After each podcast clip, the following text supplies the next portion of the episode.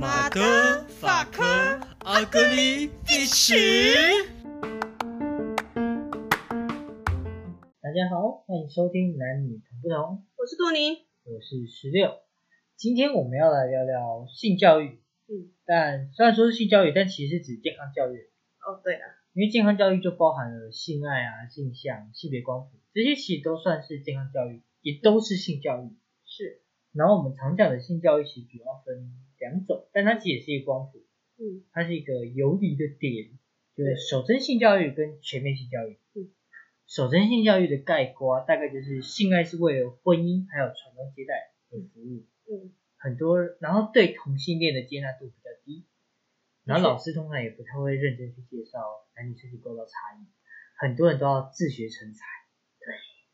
但是这部分的话，就会有一些很特殊的事件，像我看过一个人举例，这只是一个例子啊，嗯，有一群小孩在欺负一个人，但因为他们从小接受的教育血是绿色的，嗯他们看到健康教育课课本上面都是绿色的血，虽然不知道血是红色的嗯，然后欺负一个人，欺负到那个人流血了，但看那看到那个人流出来的血是红的嗯，他们以为哦这个人会流红水，好有趣哦，继续打，然后这个人就被打死哦，Oh my god，啊，当然这只是个举例啦，嗯当然我还有看过实际例子，就是中国有一些大学女生，因为中国的守贞性教育其实比我们更重一点，对，所以中国有些大学女生，她们会以为小孩是从尿道生出来的，然后为此烦恼， ，Oh my god，天有没哪，有觉得很夸张？还蛮夸张的耶，大学生哎，然后我还听过我国小健康教育老师，应该说国小班长，他讲过一个案例，嗯有一对夫妻，他们想生小孩，但嗯他们迟迟生不出来。嗯，然后啊他们去看医生，他们有照医生的方法嗯去算那个时间嗯去做，但是就是生不出来。嗯，然后最后医生叫他们在他面前做一次看看嗯， 医生最后发现他们是插尿道，会不会痛吗？可能习惯了，很痛我不哎，知道，可能习惯了。但这就是性教育没做好的后果，对，的应确，该或者说首先性教育做的太好的后果，对，因为没有没有实际去介绍，其实真的很多人会不知道尿道在上阴道的下。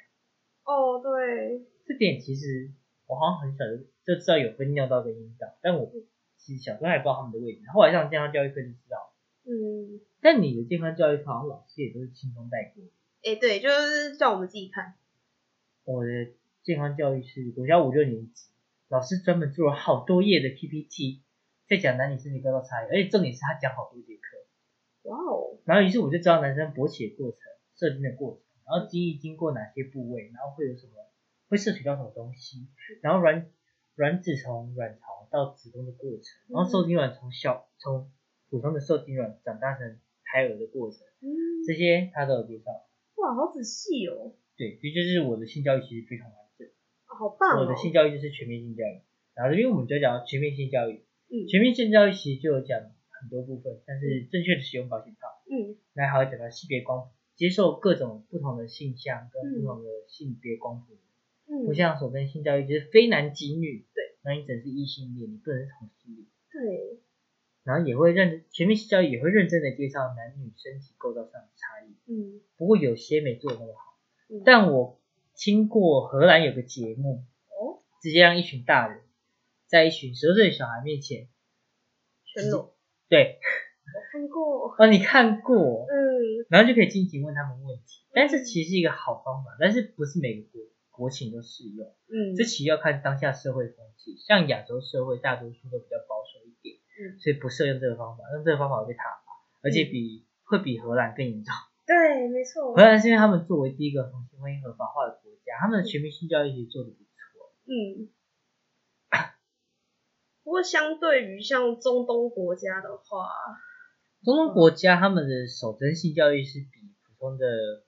亚洲社会更守贞。更为极致。对他们就是真的就是没有婚前性行为，而且同性恋也可以，婚前性行为、出轨、同性性行为这些都可以判死刑。对，就是这么的长。对，就是那么蠢。但是那也符合他们的社会风气，嗯，所以以他们其实状况不错。他们守贞性教育跟全面性教育主要的差别就是有没有正确的传导防治性恋观念，其实也是一个很重要的部分。哦，非常重要。像中东国家，你别看他这么的守贞，他们的艾滋病患者其实超少，嗯，相较于其他亚洲国家，嗯像中国、台湾，他们的艾滋病患者其实算是少的，嗯因为他们的性教育非常的保守，国情也很保，国国家社会风气也很保守嗯，所以他这其实是一个正有正相关的东西。嗯你越保守的国的社会风气，就尽量越守贞性教育，就有办法降低性病人数。然后越开放的国家，全面性教育要要做的越好，对否则如果你继续用守贞性教育，你那个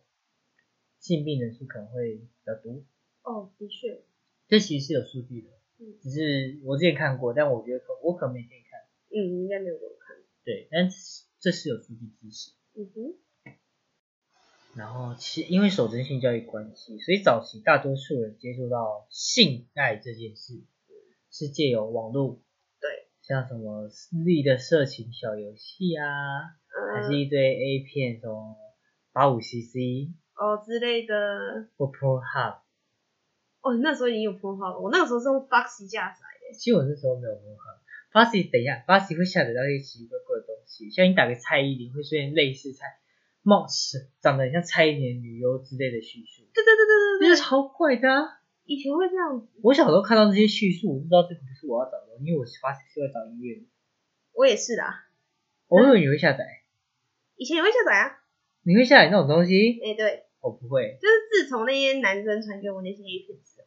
然后我就会基于好奇心去查那些东西，哦，我以为是跟他们分享，但不是。我以为你有那么的无聊，哎、以前好像有跟他们分享过了。分享 A 片。哎、对，哇哦，那国中的时候的事吧，国中对国中的时候所以你真正性启蒙时间算是国中。是那你第一次性行为是什么时候？二十一岁，大概四年前的时候跟我前女友，哇哦，那你人生中的性行为是不是屈指可数？的确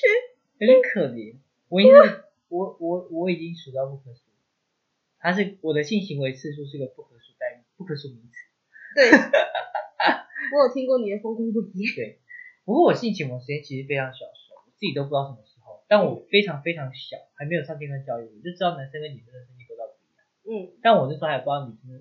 的尿道跟阴道哪个在上哪个在下，嗯但后来上性教育就知道。嗯哦，我那个老师做 PPT 做的超详细，就是男生女生脚打开的阴部，嗯，所以还会看到屁。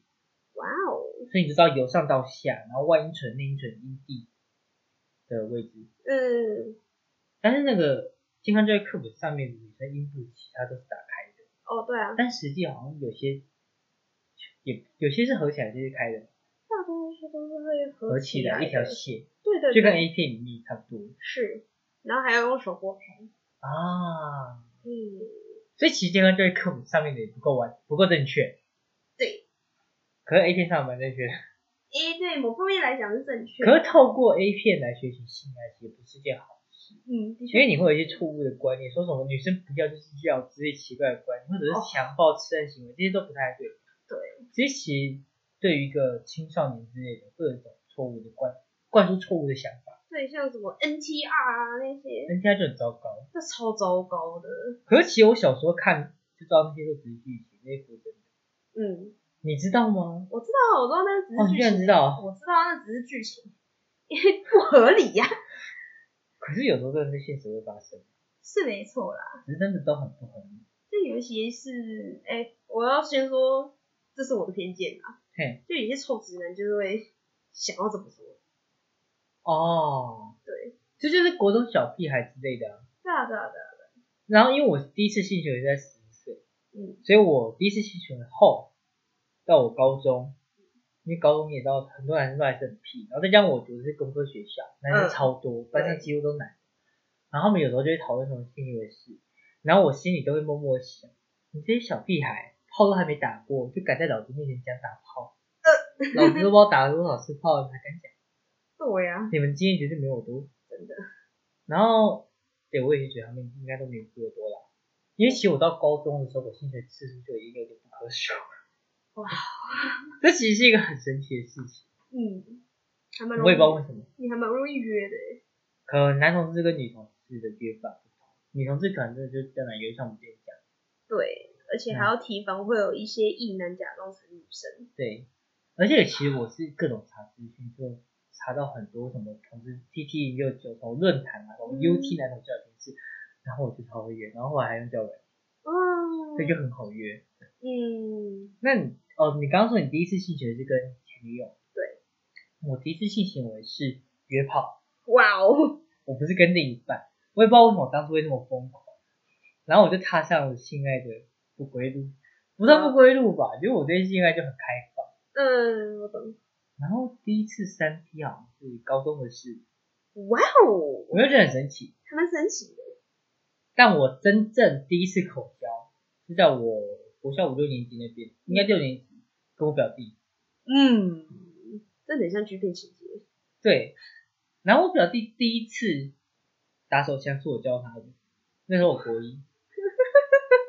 然后我就叫叫他找 A 片。嗯、然后他就在我面前打手枪，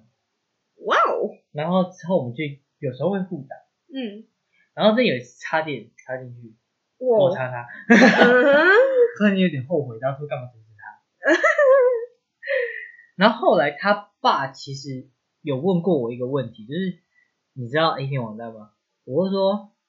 您，他就说你应该知道吧，然后我说对啊我知道，然后他就叫我找给他， What？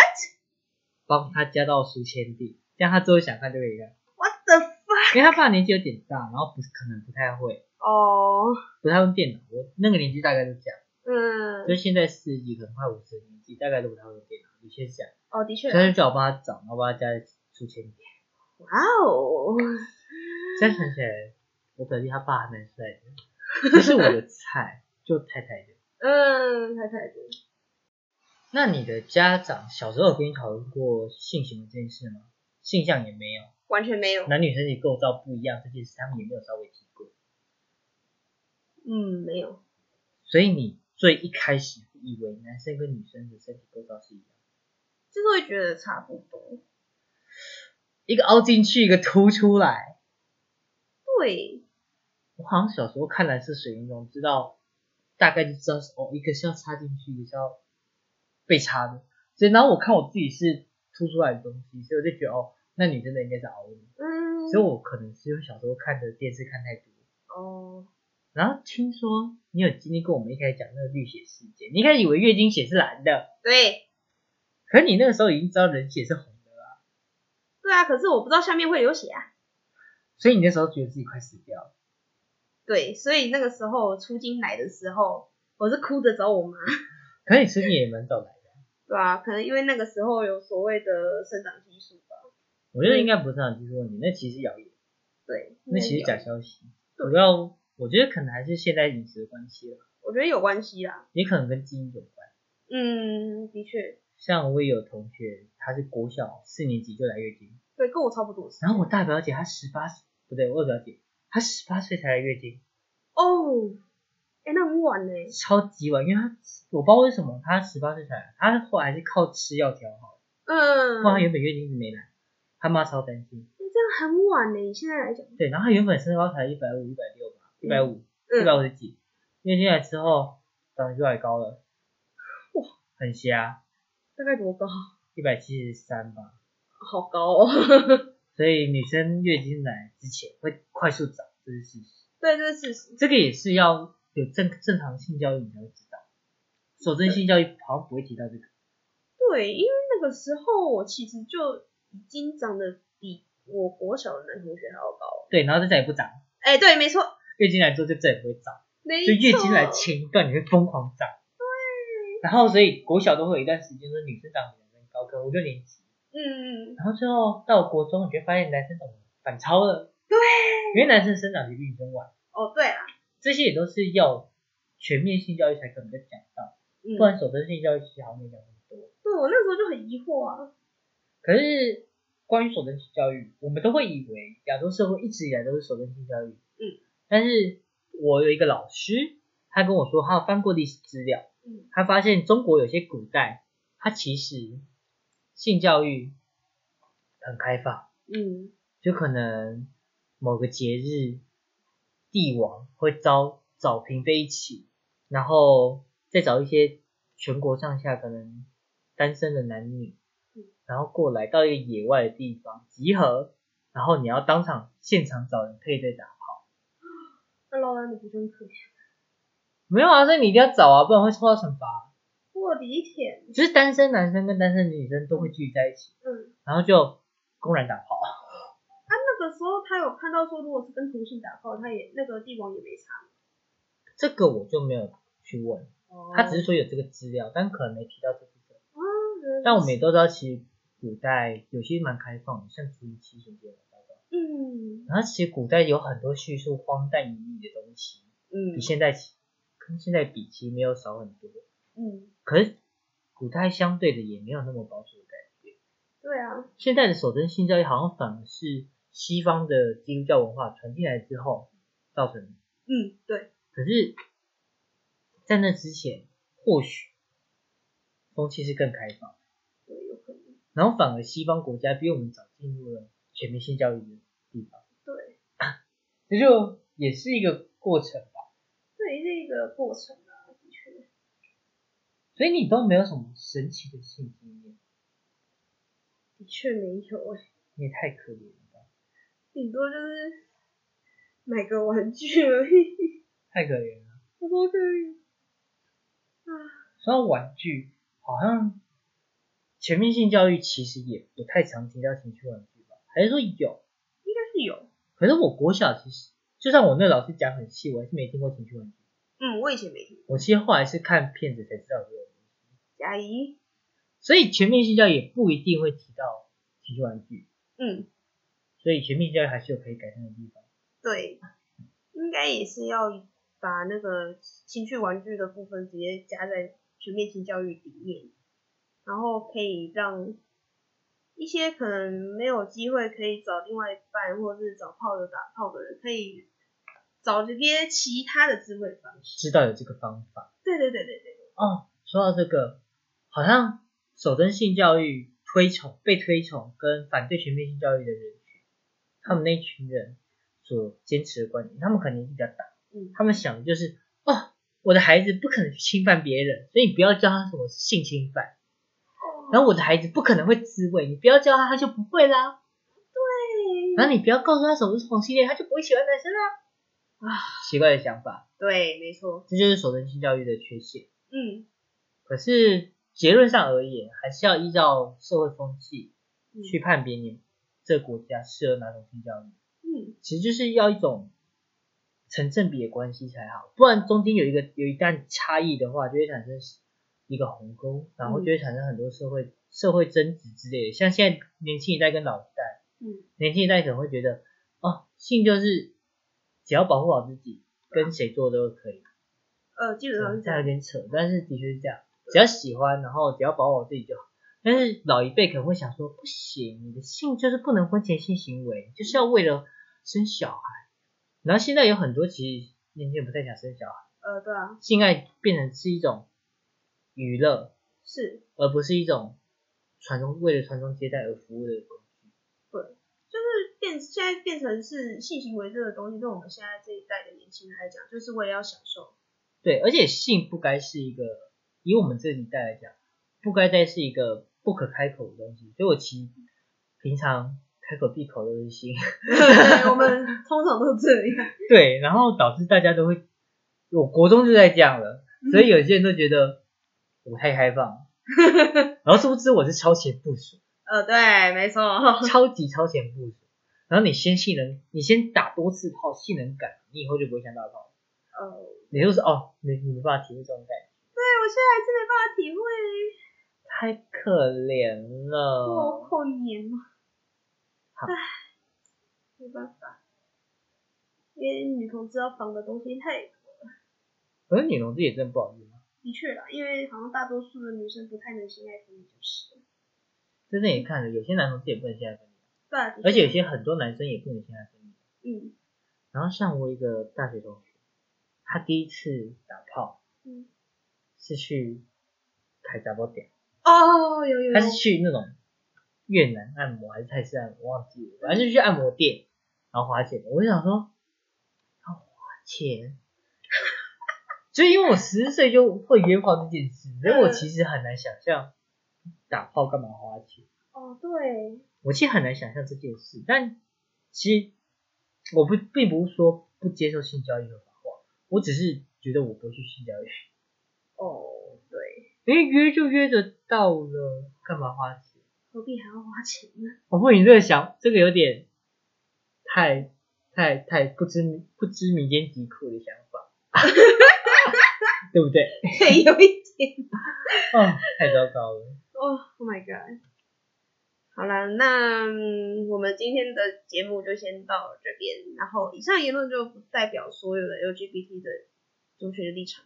然后也请各位听众朋友记得订阅我们的节目，然后 FB 跟 IG 可以搜寻我们的专业男女有不同，然后帮我们按赞、分享、按追踪，然后也可以透过粉丝专业或者是 email 跟我们分享你的想法，然后想要听到我们讲什么主题，分享我们的想法也是可以传讯息跟我们讲。好，那我是兔妮，我是十六，谢谢大家收听，我们下次见，拜拜